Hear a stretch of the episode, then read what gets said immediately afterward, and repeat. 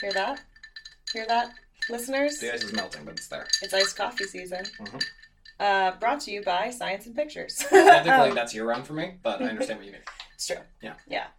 Hello! Welcome back to another episode of Science and Podcast, presented by Science and Pictures magazine. That was Madison. It was, and that is Jared. Mm-hmm.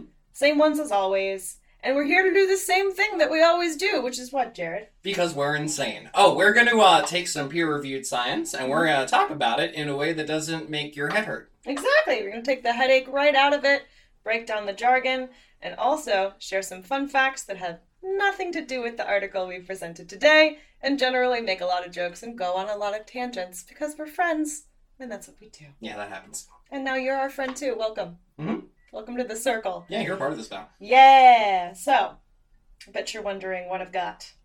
Oh, yeah, it is your week. show and tell time. All right, so I brought an article that was published in eLife Sciences on September 1st, 2020. That's So an open it's- access one. Yeah, it is. Yeah, Yeah. I like eLife. your life is fun.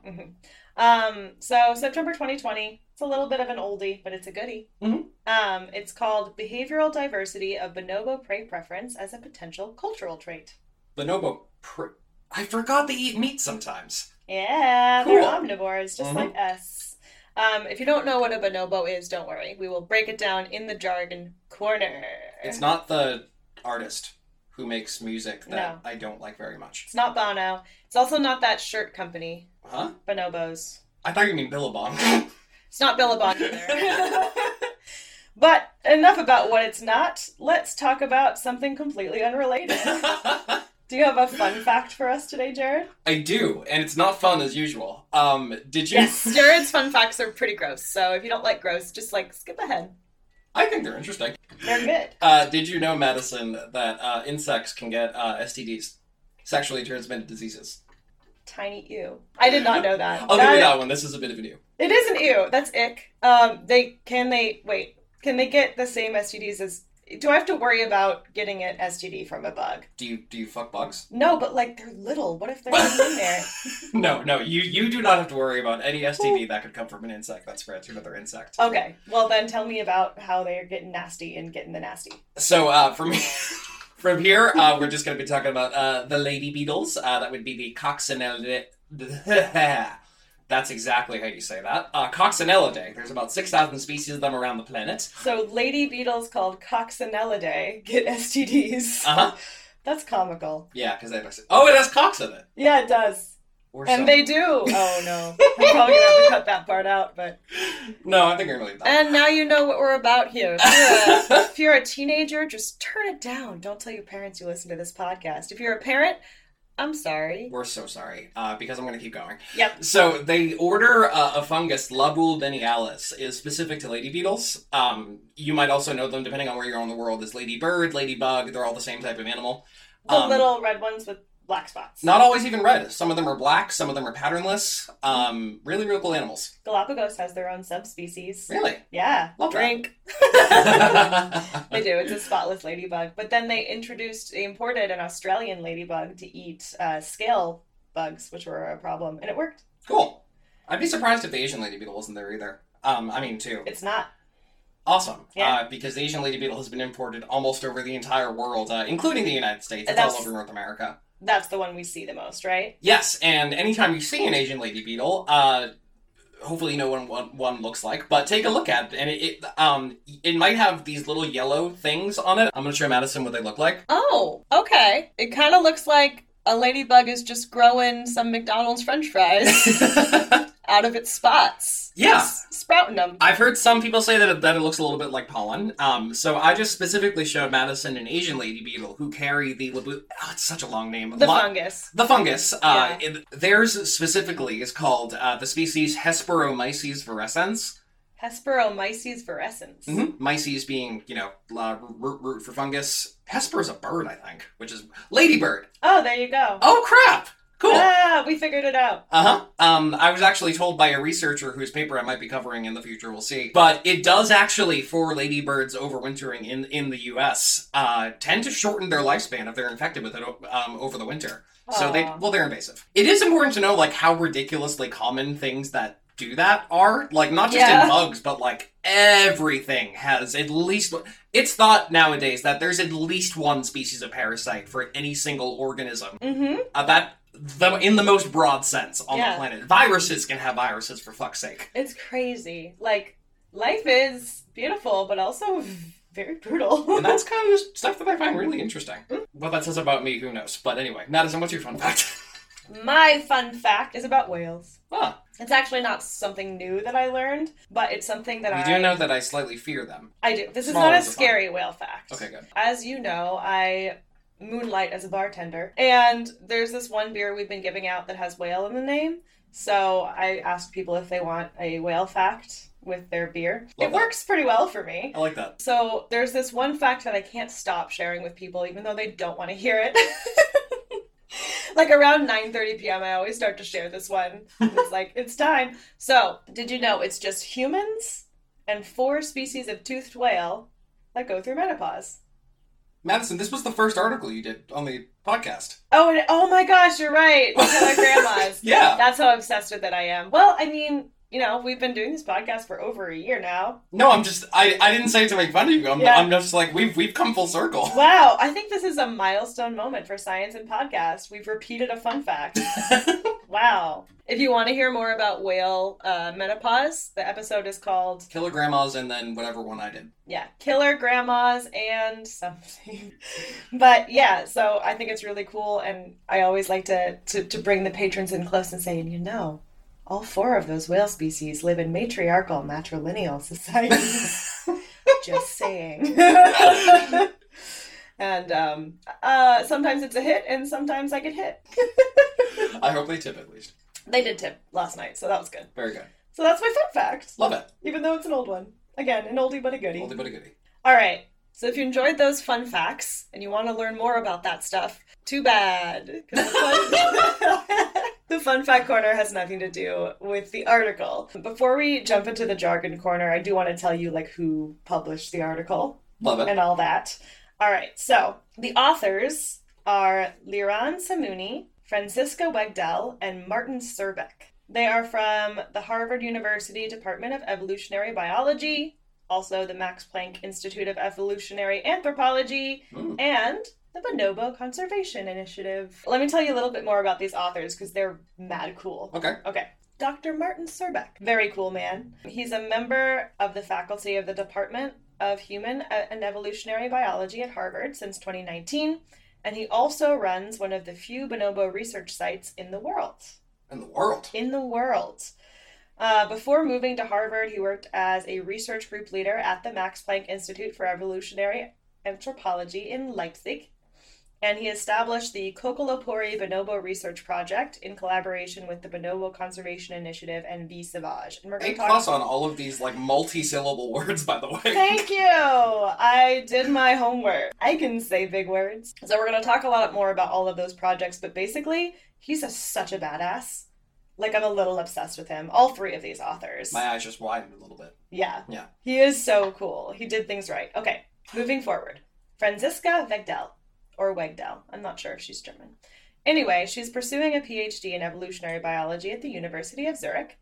And the aim of her PhD, get this, is to understand the influence of the surrounding vocal environment on the ontogeny of bonobo communication. So the how the bonobos talk as they grow up and the, how that impacts their life. Bonobo baby talk. Interesting. Yeah. Interesting. Isn't that cool? Did you know birds baby talk? Yeah. And bats. Babble. Mm-hmm. And otters, I think. And who? I think otters. Oh, I thought you said daughters. And I was Oh. like, yeah, yeah, we do. That would be the category of people, I think. um, so do orcas. Ah, that's cool. Yeah, everyone babbles. But but but I wonder. I wonder if anyone's ever done a study of like different baby animals and if they can like find a way to communicate. Oh, I would imagine it would have some correlation with the level of parental care in that species. Right. Like for like altricial birds, the ones that just like wake up Mhm. able to walk, I doubt there's a lot of it. But like I wonder like if they took like an orca baby and then like played it sounds of. Oh, like, you're a- talking about like interspecies. Yeah, I Interesting. just want to know what would happen if they're babble. If you know, I wonder. I just want to know what would happen. I don't have a hypothesis even. Let's not have like a duck imprint on an orca, but No, that'd be scary that would be very for scary. everyone Can you involved. imagine Okay. a duck making orca noises? Ooh, I don't want to. Yeah. Or an orca making duck noises. Just. Seventeen octaves lower. Moving on. Uh, Dr. Dr. Liran Samuni is a postdoctoral fellow at Harvard University, Harvard, which is right next door. And I c- contemplated reaching out to these guys, but I got too scared. That's right. So maybe they'll listen to this. Hi. All right. She received her master's in zoology from Tel Aviv University in 2013 and her PhD in biology from the Max Planck Institute for Evolutionary Anthropology. Who would have thought? Um, yeah. Her main research focus is underlying mechanisms of cooperation and intergroup relations in chimpanzees. it? Ooh. Yeah. Like chimpanzee alliances and stuff. So we've got a really good team Yeah. working definitely. together on this. Um, and this paper is all about exploring the idea of culture in bonobos, which you might think that it's already established that Oh my God. bonobos- Can I say something real quick? Sure. I was taking a sociology class one time way back in college, Mm-hmm. and it brought up the issue of culture as if it was exclusive to people. And when I brought up the fact that that is not at all true, I was literally laughed at by the whole classroom. And so the next time I went to class, I literally pulled up a name of like 17 different ones, and that was just the ones I found in like 20 seconds. Exactly. Um, That's what this paper and today is all about. So I'm Okay. really glad you said that. Yeah. Mhm. Um, because I was about to say, surprisingly, there is not yet a scientific consensus as to whether bonobos have culture. There's no way that they don't. I know. they literally make music.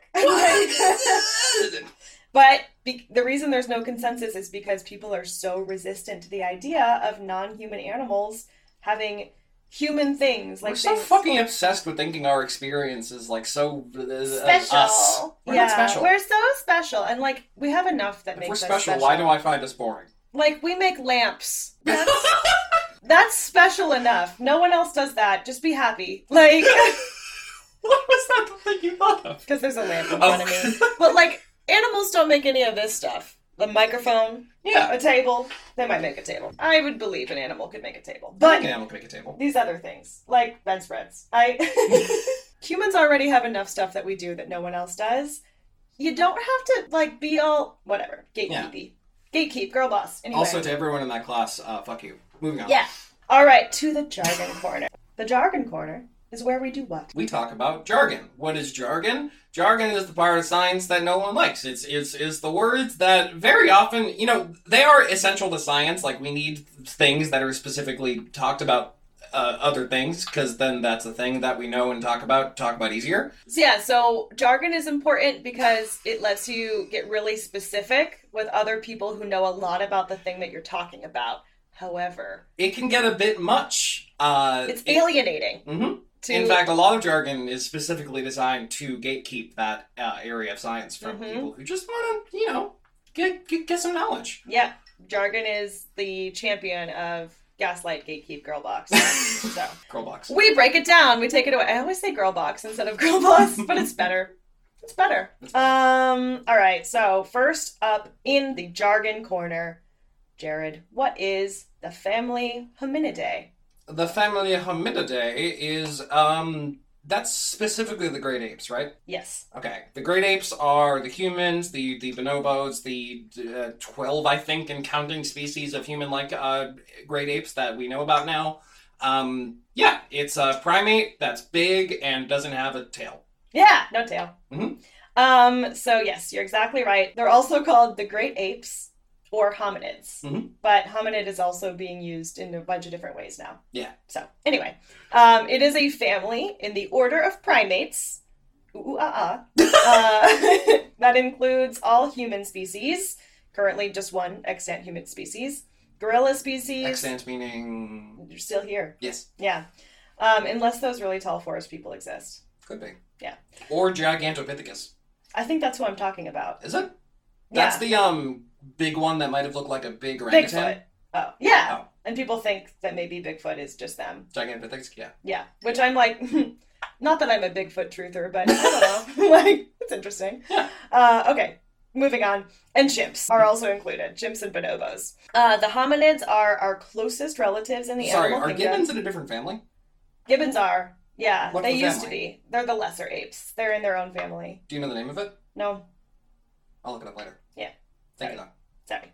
It's okay. Yeah, gibbons are almost included, but not quite. Anyone relate? All right. So they are our closest relatives in the animal kingdom, and we share more than 90% of our DNA with all of them. 96 with Jameson Bonobos. Yeah, oh, I was getting to Oh, that. sorry. Actually, more than 96. Okay. Really? Right, 99.6. There you go. All right, so we diverged 12 million years ago from orangutans. Tangs? Tans. So I like the way David Attenborough says it, which is orang utan. He actually says it in two separate words, which right. sometimes when you look at it, there is a dash. So, like, Okay. orangs. All right, we diverged 12 million years ago from orangutans, 8 from gorillas, 8 million that is, Mhm. 4 million from chimps, as far as we can tell from genetic studies and fossil records. And that is the blink of an eye in evolutionary terms, That's a blip. because primates have been around for about 65 million years. Don't and usually think about that. I know, right? And don't forget, life on Earth is over 4 billion years old. Mhm. Anyway, what do we have in common that we can observe? We don't have tails, Yeah, we have a coccyx. which is the, The tailbone. tailbone, yeah. Not the other thing.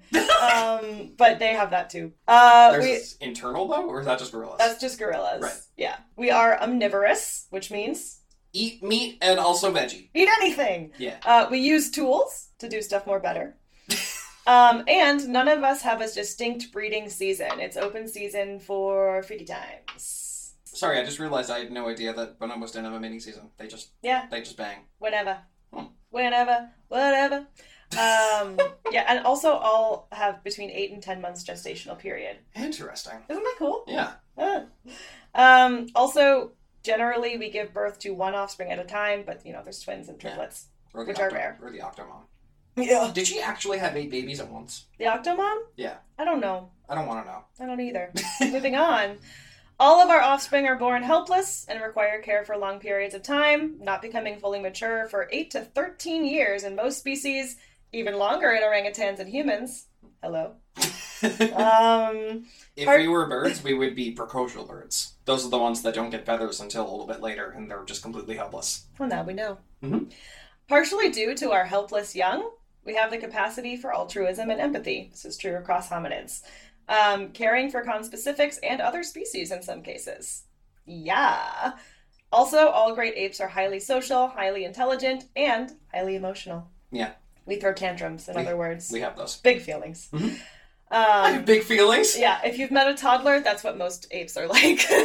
I would say that most chimps are like Dennis Reynolds. Dennis Reynolds, you're right. like the hammer of Thor! yeah, chimps are like Dennis Reynolds, and if so, bonobos are like no one in that show. They're no. so nice. no, Yeah, they're they're pure. they're so pure. Okay, next in the They're jargon corner, Weird constant orgies. they do. They yeah. just fucked us all their problems. yeah. And I'm, I I say that literally, by the way, not as yeah. my talk. oh, about it. I'll, I'll talk about it. okay. Uh, I just looked into the camera. All right, there's no camera. It's a podcast. You did look at the microphone, though. I did. Yeah. Hi. Hi, guys. Can you tell when I'm looking at you? You look great. All right, next in the jargon corner, the genus Pan. Ah, the genus Pan is the one that you said that we should be part of, according to a lot of primatologists. Yeah. Um, but for now, it has Pan troglodytes, which is the chimpanzee, and Pan other one, which is the bonobo. Pan pediscus. Pan pediscus. Yes. The genus Pan uh, are also called chimps, uh, panins, or paninas. We're all paninis here. oh wait, are they part of? Is there like a subfamily Paninae? No, it's a genus. Okay, I was wondering if there was like a subfamily too. Maybe. That I cannot answer. I don't know. I don't know. Yes. All right. Using genome sequencing, humans, we found out that humans diverged from the other two panins around 4 million years ago, which is super recent. Yeah. Um, and the other two diverged around 1 million years ago from each other. Also makes sense. Yes. So today, genetic analysis shows that humans and panins to be 99.6% identical in the functionally important DNA, uh, which codes for proteins and is shaped by natural selection. This makes us more closely related to other chimps than to Darwin's finches are to each other. Also, Holy more, shit. Mhm. also more closely related to chimps than wolves are to huskies. Wow. Yeah. That's interesting. Yeah. Wow. So these are truly our cousins. Yeah. hmm E- Which is even more amazing because dogs might have diverged from wolves as early as one million years ago. Yep. Like, uh, uh, Mhm. wow. Yeah. Oh, and by the way, if you wanted to know, wolves and huskies share 98.8% of their DNA. Gotcha, so gotcha. this is almost a full 1% more closely related. the next thing in the jargon corner is a question for you. Mm. What's the difference between bonobos and chimpanzees? One. I was gonna make a joke that I don't think makes sense when I say it out loud, but one fucks to solve their problems, and the other one solves their problems by fighting. Yeah, That One's- was cleverer in my head. one's a fighter, one's a lover. Yeah, You might say. what Madison you said. might use another word for lover.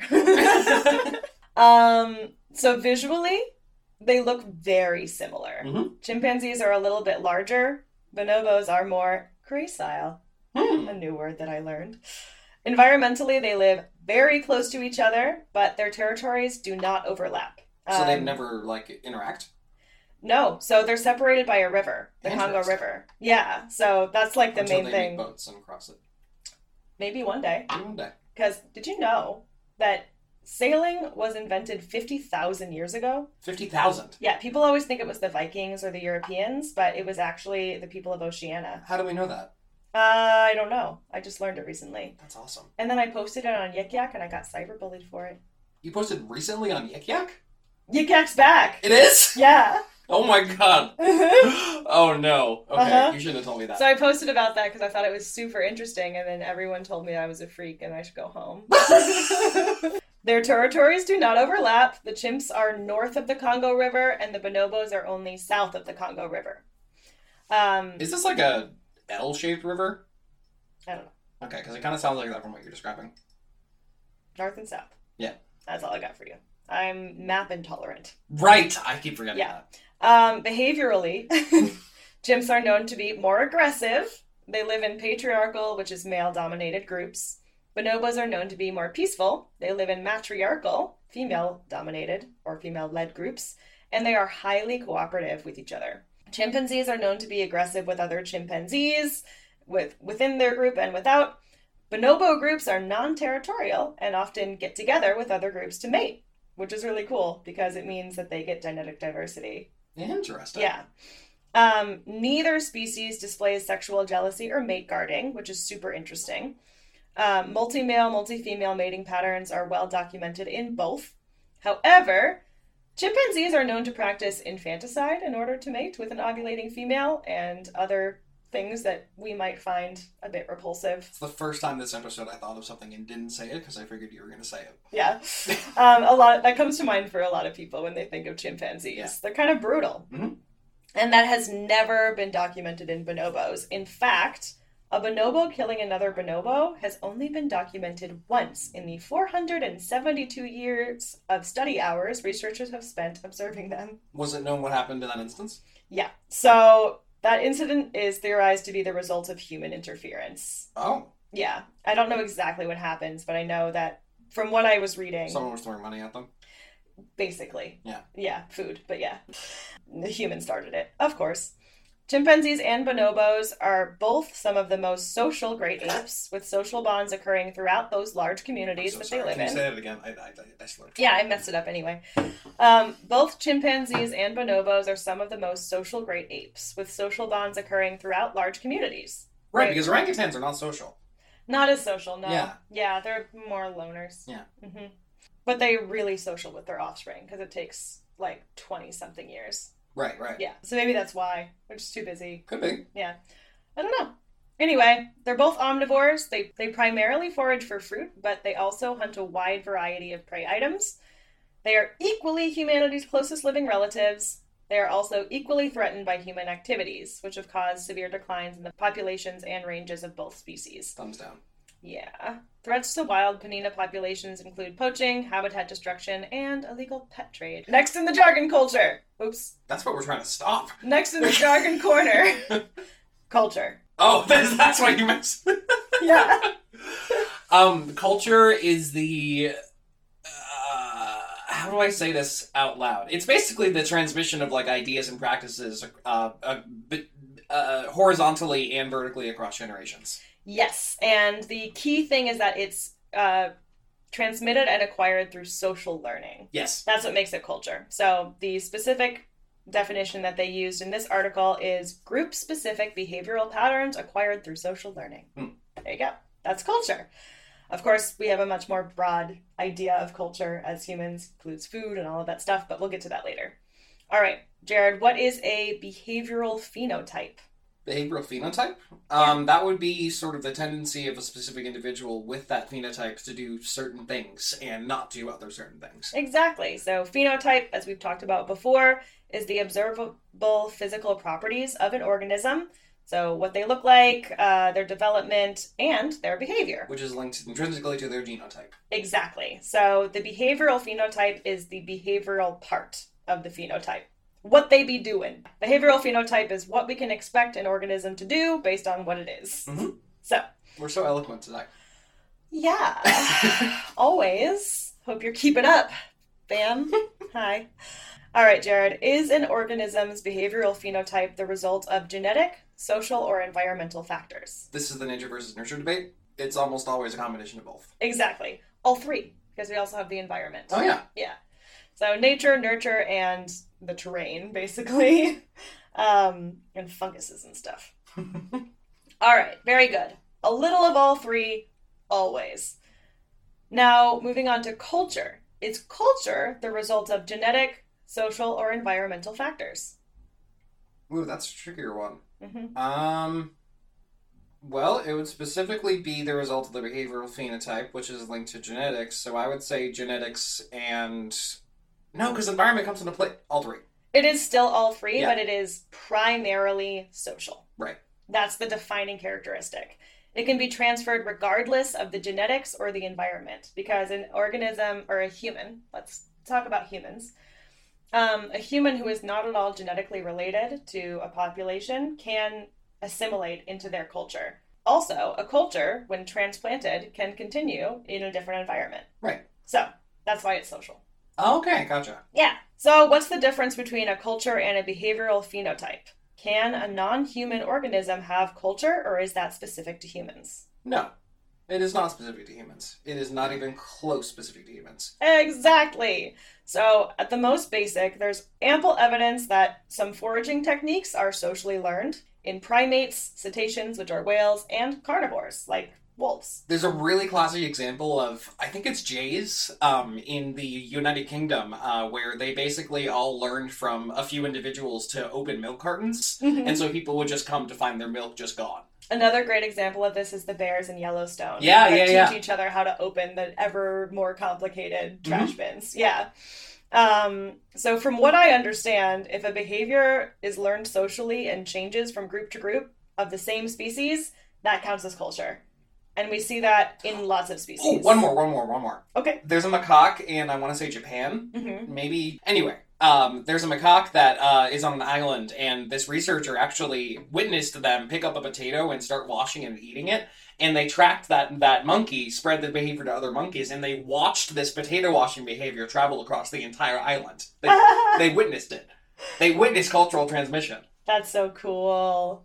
Aw, just washing potatoes on an island. I want to be a macaque. Yeah. Yeah. All right, back to so. From what I understand, i keep going so off topic i'm so sorry that's what we do here. Yeah. Y'all love it. Um, from what I understand, if a behavior is learned socially and changes from group to group of the same species, it counts as culture. If it is something seen in the majority of species members, regardless of group status, that's what would make it a behavioral phenotype. yeah that, that that would imply the genetic basis overall Exactly. If we don't see a difference from group to group in this behavior, then it's probably something that's genetic and Mhm. instinctual. So, question, and this is like unrelated to the study, but it's just something I was thinking about.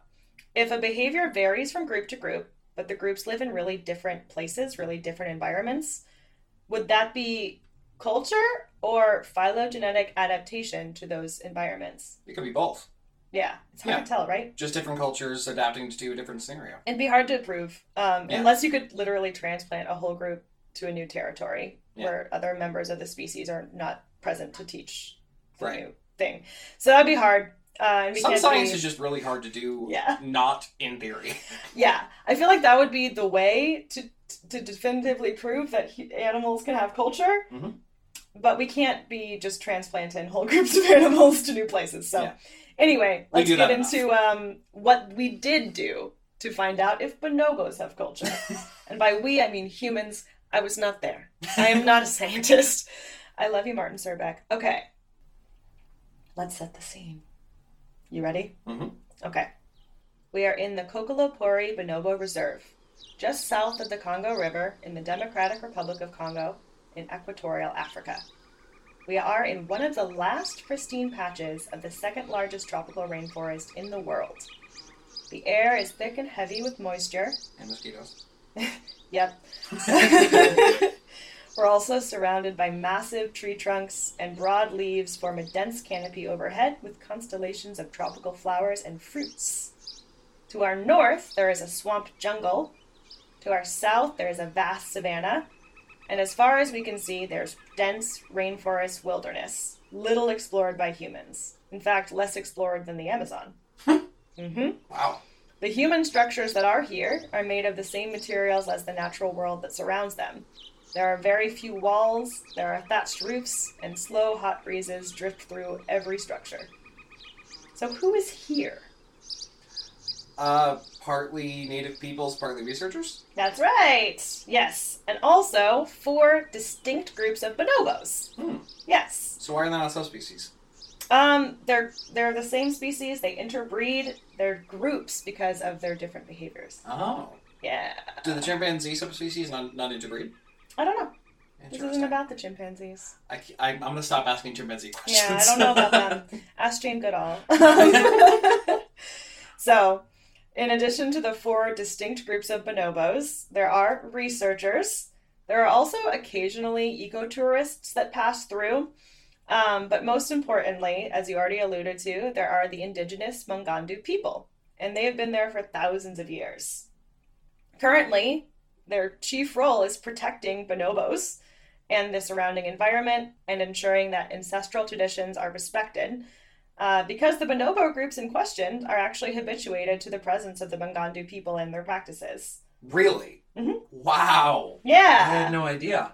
So, like in so many other places, the indigenous people here actually hold the ecosystem in balance by continuing to live as their ancestors have done for tens of thousands of years. Awesome. Very cool. Great example of how people are not always the worst. uh, and thankfully, actually, the threats to this specific habitat in this eco re- region are quite low, which means the conservation potential is very high. However, the threats to people are also high. Poverty is high, and the people here have been exploited for many hundreds of years by colonizers and imperial forces, as you would know if you've ever read Art of Darkness. I haven't, but I know what you're talking about. Anyway, so many scientists are thankfully waking up to the reality that indigenous wisdom is probably the best chance we have for survival in these times of changing climate, uh, but not enough scientists and definitely not enough lawmakers. Mm-hmm. One person though who seems to be doing things right is Martin Surbeck, who's partnered with the conservation the Bonobo Conservation Initiative and a local NGO, V Savage, and has put the reins in the hands of the local indigenous people and it is listening to them instead of coming in and trying to tell them what to do. Good. Which has been a huge problem with conservation efforts everywhere, but Africa and the Congo specifically. Yeah, you're basically a missionary if you're doing shit like that. Yeah, there's people who have come in and they. ugh, One of the most problematic tropes for c- conservation biologists in Africa is arguing that the indigenous people should leave so that the forest will be pristine again. What? And I'm like, they've been here They for made it. thousands of years. They are literally part of it. You take them out of it, you're going to mess things up. But that's, I'll just step off my soapbox now. So, the model where the indigenous people are the managers at Kokolapuri is so successful, it's actually inspired nearby communities on their own initiative to create their own reserves based on the same model. Wow. Um, there are three now, which I will pronounce them for you, but I couldn't find pronunciation guides online, so just bear with me. They're called Likongo, Ligomo, and Nkokolombo. So why is that important? Because the uh, Mangandu people are not the only indigenous people in the Congo, which is huge. There's about 150 different ethnic groups living there, all with different behaviors, different cultures, and how they relate to the That forest was a big place. I keep forgetting that. huge huge Yeah. almost as big as the amazon Wow. yeah um also um if you've ever heard of the pygmy people um it's not actually one group it's several groups Mhm. but they are one of the best representatives right now of the ancient hunter gatherer lifestyle that i love to talk about so much Cool. yeah, the coolest people ever, basically. And they possess an incredible wealth of knowledge of the forest, its animals, its medicinal plants. The people are mostly settled in areas where the forest meets the savanna and the rivers, not deeply in the forest, which is where the bonobos live, but they cross territories. And what's also interesting is the areas where people live in the Congo now, where the savanna meets the forest by the rivers. Those are the same conditions that our earliest ancestors were experiencing when they first climbed down from trees and began to walk on two legs into the savanna. Mm. So, if Mesopotamia is the cradle of civilization, I would argue the Congo River Basin is the cradle of humanity, That's cool. right? Yeah. So, what better place to study the origins of culture, Right. which is what these researchers were trying to do Hominiculture. by looking at bonobos? Yeah. Yes, exactly. Um, yeah, the origins of our culture. hmm So, Jared, in a That's- nutshell, describe human culture. What is it? we do thing. We hit tool with rock. Yeah. No, we no, we don't do that. we do the opposite of that. We hit rock with tool. Um, we write. Writing's a big part. I think writing is like uh, maybe the one thing that's like specifically human. I would argue that like recording is an extension of writing. Yeah. Um, should I keep going? So by Jared's rambling, um, he's proven my point that there's no way to sum it up. you tricked me. I did. You did a really good job, though. Thank you. I liked it. Um, but human societies are so diverse. Um, there's a huge range of stuff that we do. It's really hard to pinpoint what defines human culture. Writing is one of the things that people. so maybe we point should to. take a fucking chill pill about defining culture for other animals. right? Like, Yeah. or just defining in general. Anyway, huge range of beliefs, languages, foods, all of that. Uh, it's not something that can be studied as a monolith, but many people try. Mhm. So, how does one go about exploring the origins of human culture when we can't even define it? Good question. Study our Uh, relatives. How about by studying our closest relatives? Mhm. Exactly. Who are still living in the place where human culture probably began, Mhm. actually. Very cool. So, lots of researchers have had this idea, starting with Jane Goodall and her chimpanzees. Very famous. Perhaps because of Jane Goodall's fame, chimps are often studied for this purpose. However, the bonobos haven't received nearly as much scientific attention, which I think is a mistake. However, scientists also haven't known about bonobos for that long. They thought that they were just a subspecies of chimps, uh, smaller. They called them pygmy chimps until like the 1940s. Nineteen really? Yeah, Wow. Um, so the 1940s is when we- we found out about all the happy fucking. yeah, Cool. started to, but Yeah. also it was the 1940s. So they were like, oh no, Oh, also the indigenous peoples probably knew for forever. for sure. And yeah. then we didn't listen to them, Yeah. most likely. However, as we discussed earlier, but That happened with the platypus, by the way. oh, did it? Yeah, the indigenous Uh, peoples were like, It's, it's venomous. it's them. No, well, uh, Oh. this was specifically about the eggs. oh, They were like, it's them. They they laid the egg. They laid it. They laid the egg. And then the people were like, no, no, the fucking I'm, I'm a big scientist, and they don't do that. Mammals can't lay eggs. Yeah, well, monotremes. Yep. Okay. Um, however.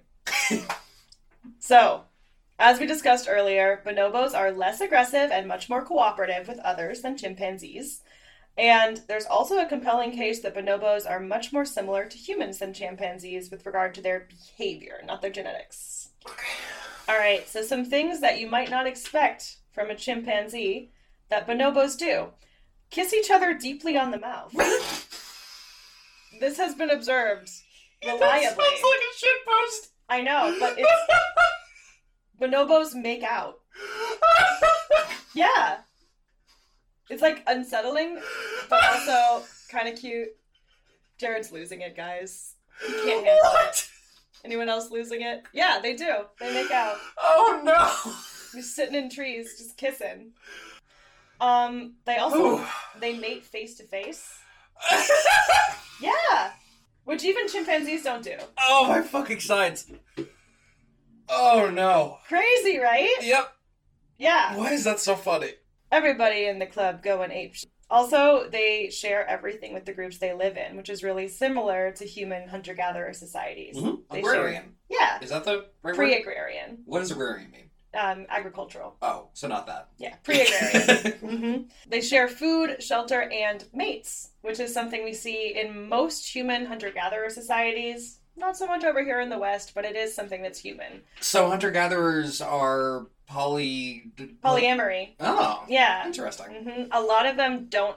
So a lot of researchers have gone in and called like having you know, a strong bond with one person over another, marriage. Hmm. They have nothing like marriage. Yeah, that's not. Uh, Yeah. yeah, And I think that's wise. that is I'm wise. Not a fan of marriage. Hey, come find me if you don't want to get married. Uh, I do find it kind of telling that divorce rates got so high when women could do them. yes. Um, but- When it became legal. Yeah. Yeah. Um, anyway. um, bonobos even share feeding grounds and hunting grounds and food with nearby groups. So not just within their groups, with It's- other it's groups. just hard to imagine them hunting. They're just so happy. They're happy guys. They are, but like us happy guys, they also can kill viciously. Uh, all right. Whether you think that this sweetness that the bonobos have makes them more human or less human, probably depends on your Mhm. feelings about humans. Yeah.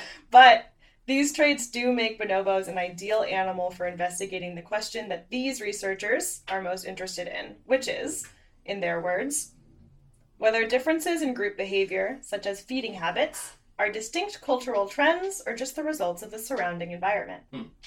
Because there's been a lot of criticism of people saying these animals have culture. And a lot of other researchers say, yeah, but you haven't ruled out the determination of the environment. What if it's a phenotypical response? Oh, for fuck's sake. In other words, what if the ancestors of these animals used to live in a similar environment, and now because they're in this environment, they're starting to do the behaviors that come out with those stimuli? Where were you guys with your logic when everything was a fish? Right? Where were you then? Right! Yeah. Come on. All right, so if we want to know about culture, why would we start with the feeding habits? Uh, feeding uh, is one of the most important things to any organism, so Yep. it's one of the most likely things where uh, some sort of cultural effect is to develop around.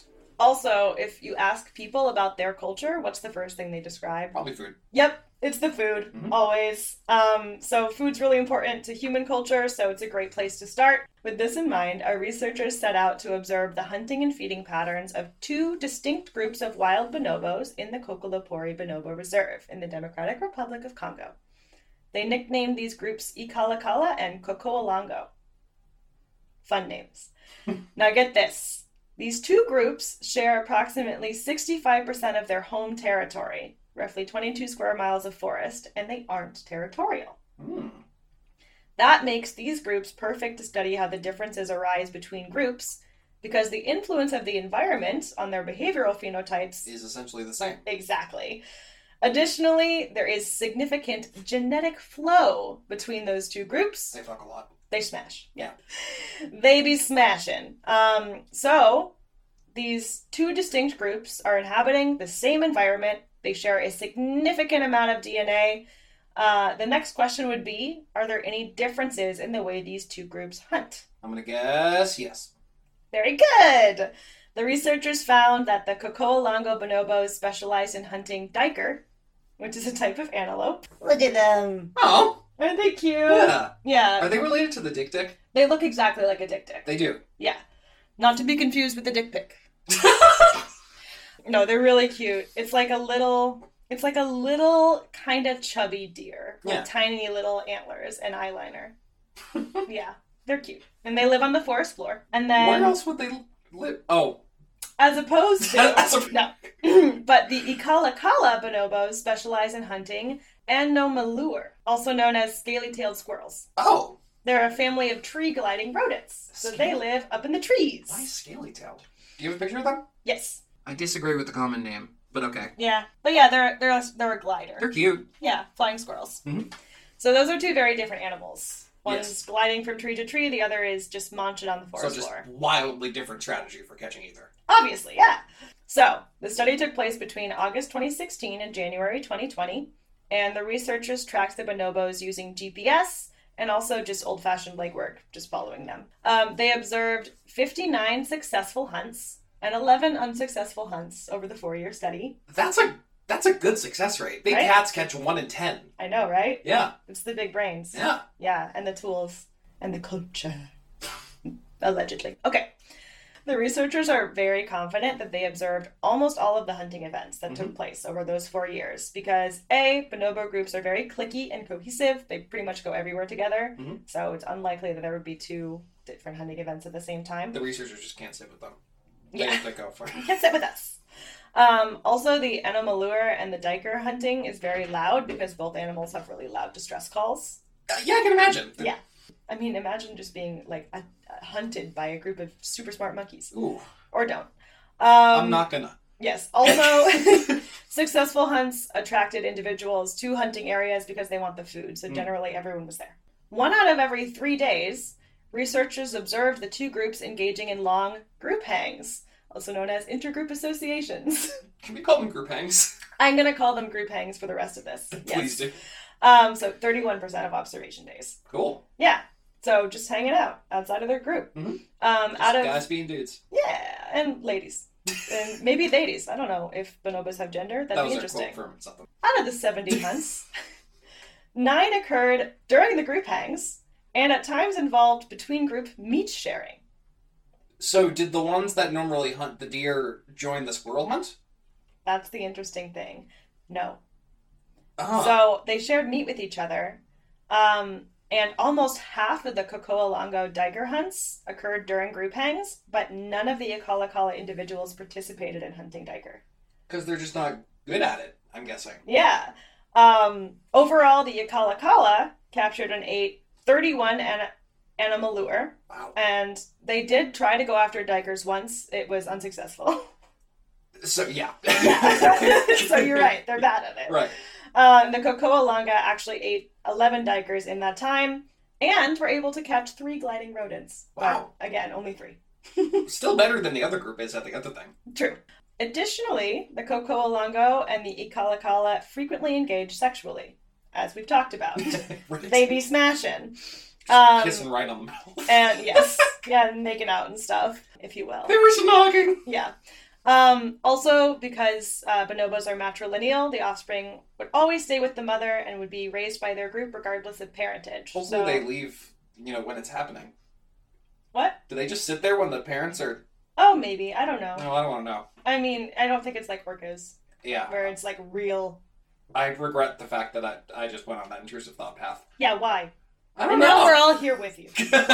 Um, but yeah, the offspring stay with the mother regardless of parentage. Mm. So the culture or the behaviors that are transmitted from parents to offspring um, would be the culture of the mother. Mm.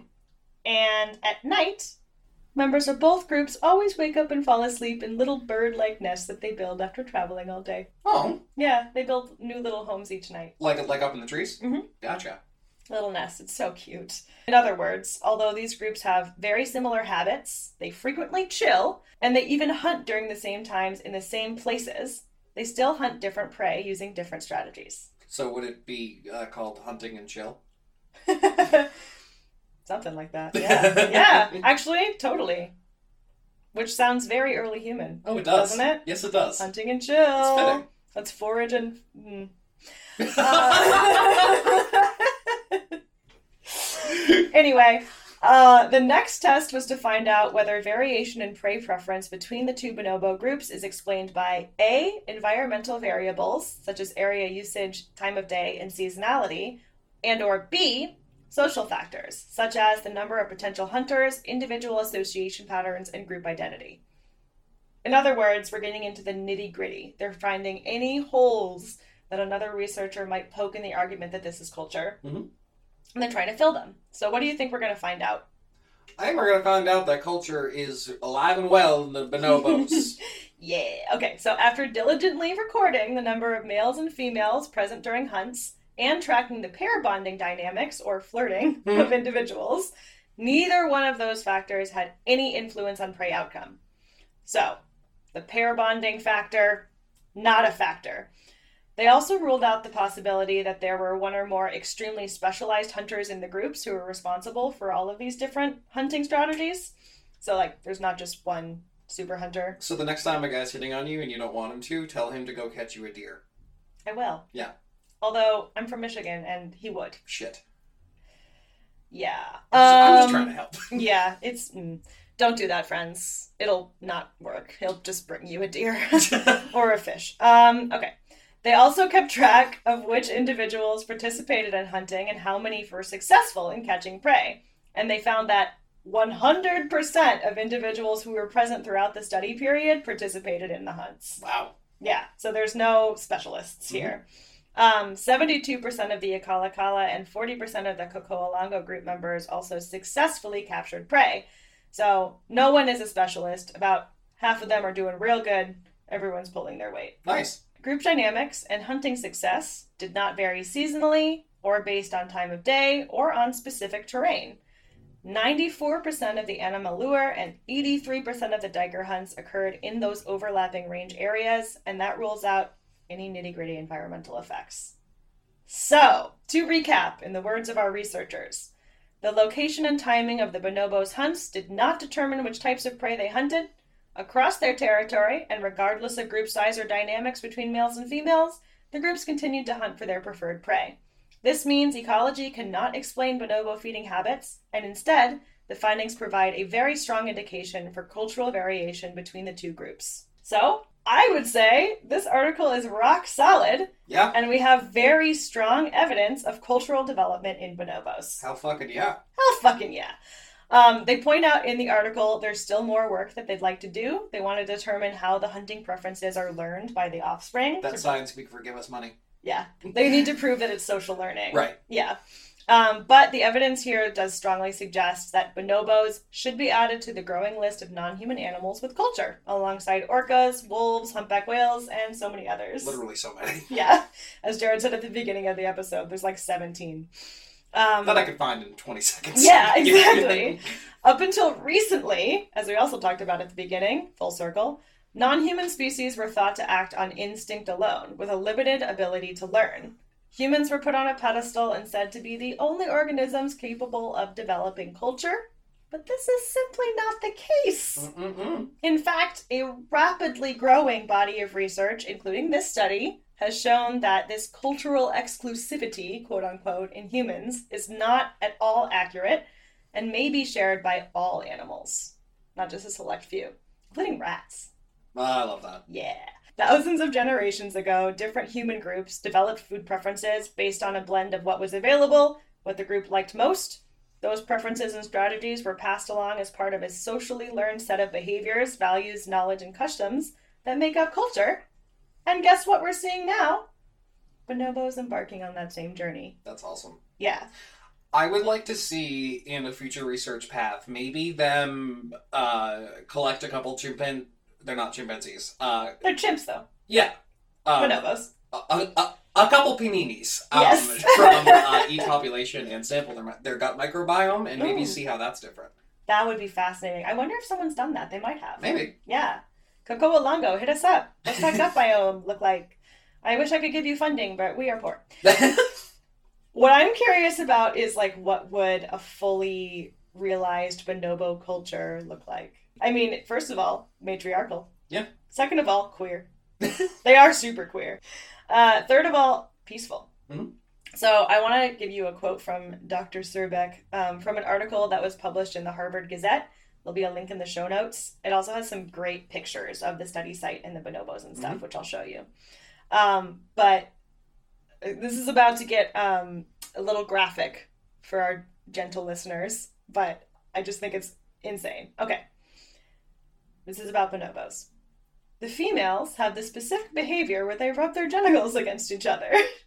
it occurs rather frequently and seems to be in situations of high tension. When there is potential conflict, you see it happening. Following those encounters, the team found increased levels of oxytocin in females. Similar increases were not seen following sexual encounters with males. Oxytocin is often associated with helping each other. We know that chimp males, when they go on patrols and attack each other groups, show high oxytocin levels. So it's not just about sex. the male bonobos bang too, don't they? Yeah, they do. Yeah. Mm-hmm. Uh, but they didn't sample that, Oh.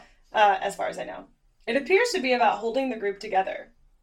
Dr. Surbeck cautions against drawing parallels between bonobo and human sexuality. Sorry. Um, I just gotta. as they appear to mostly use sex as a technique for forming bonds and avoiding conflict. But, like, hmm. also, like, have you ever heard of an animal that, like, more embodies the phrase make love, not war? oh my god. Right? No. So, a lot of people call them, like, the hippie apes, which. Dr. Surbeck doesn't like because he thinks it detracts from the more interesting findings about them, but it's accurate. Yeah, it's true. They are. Mhm. I'm so curious to learn more about these animals, the unique cultures of the different groups. I love everything I've ever read about them, except their IUCN status. Mm.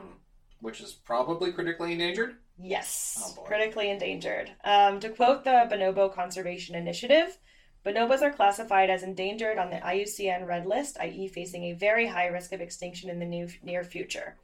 For several reasons, it's been difficult to collect reliable population estimates for bonobos. They inhabit a remote, densely forested area, most of which is accessible only by boat or bush plane. Research has been disrupted since the early 1990s by a political unrest, culminating in the Congo Wars from 1996 to 2003.